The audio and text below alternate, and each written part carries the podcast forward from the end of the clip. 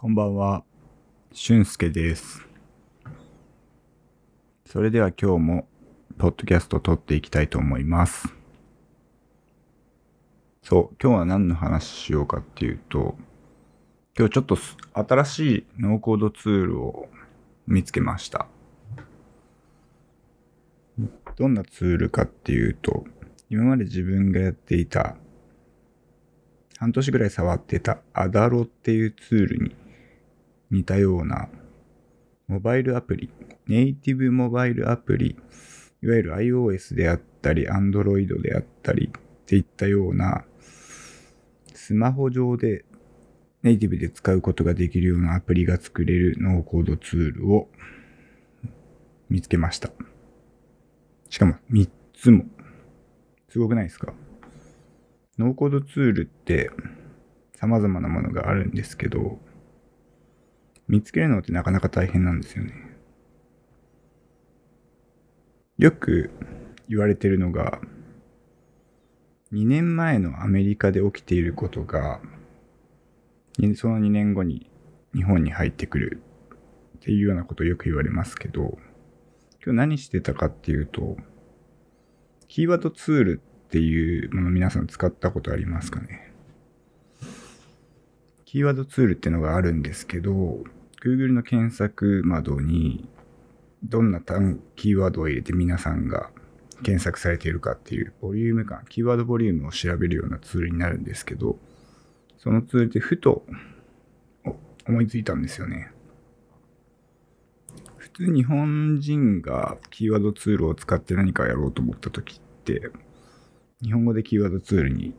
検索入れるじゃないですか。そこにふと思いついて、英語。アメリカでどうなんだろう世界ではどうなんだろうっていう意味、イメージで、英語検索をかけたんですよね。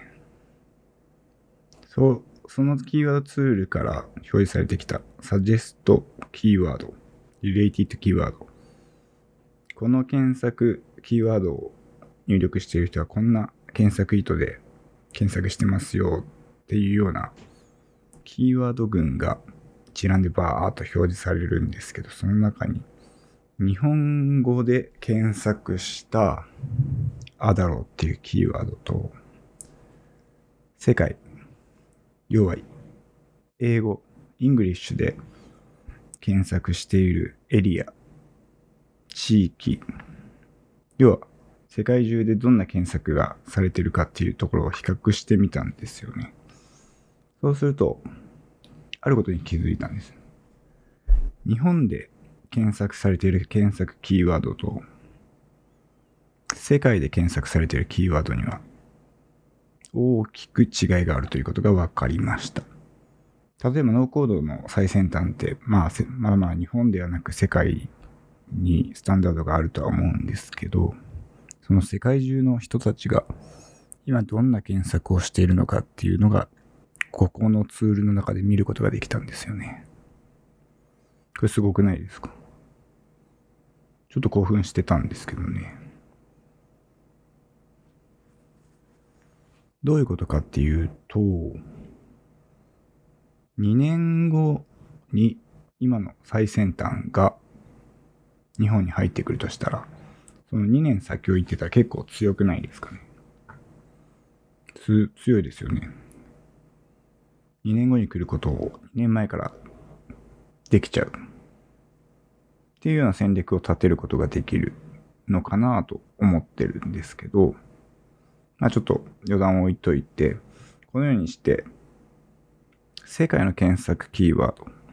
英語で検索されるキーワードに目を向けることによって、今後この先日本、2年後の日本、まあ世界標準ではないんですけど、世界で今起きていることが何かっていうのをキャッチしていく、キャッチしておくのを、検索キーワードベースで見るのって、なかなか面白いなって思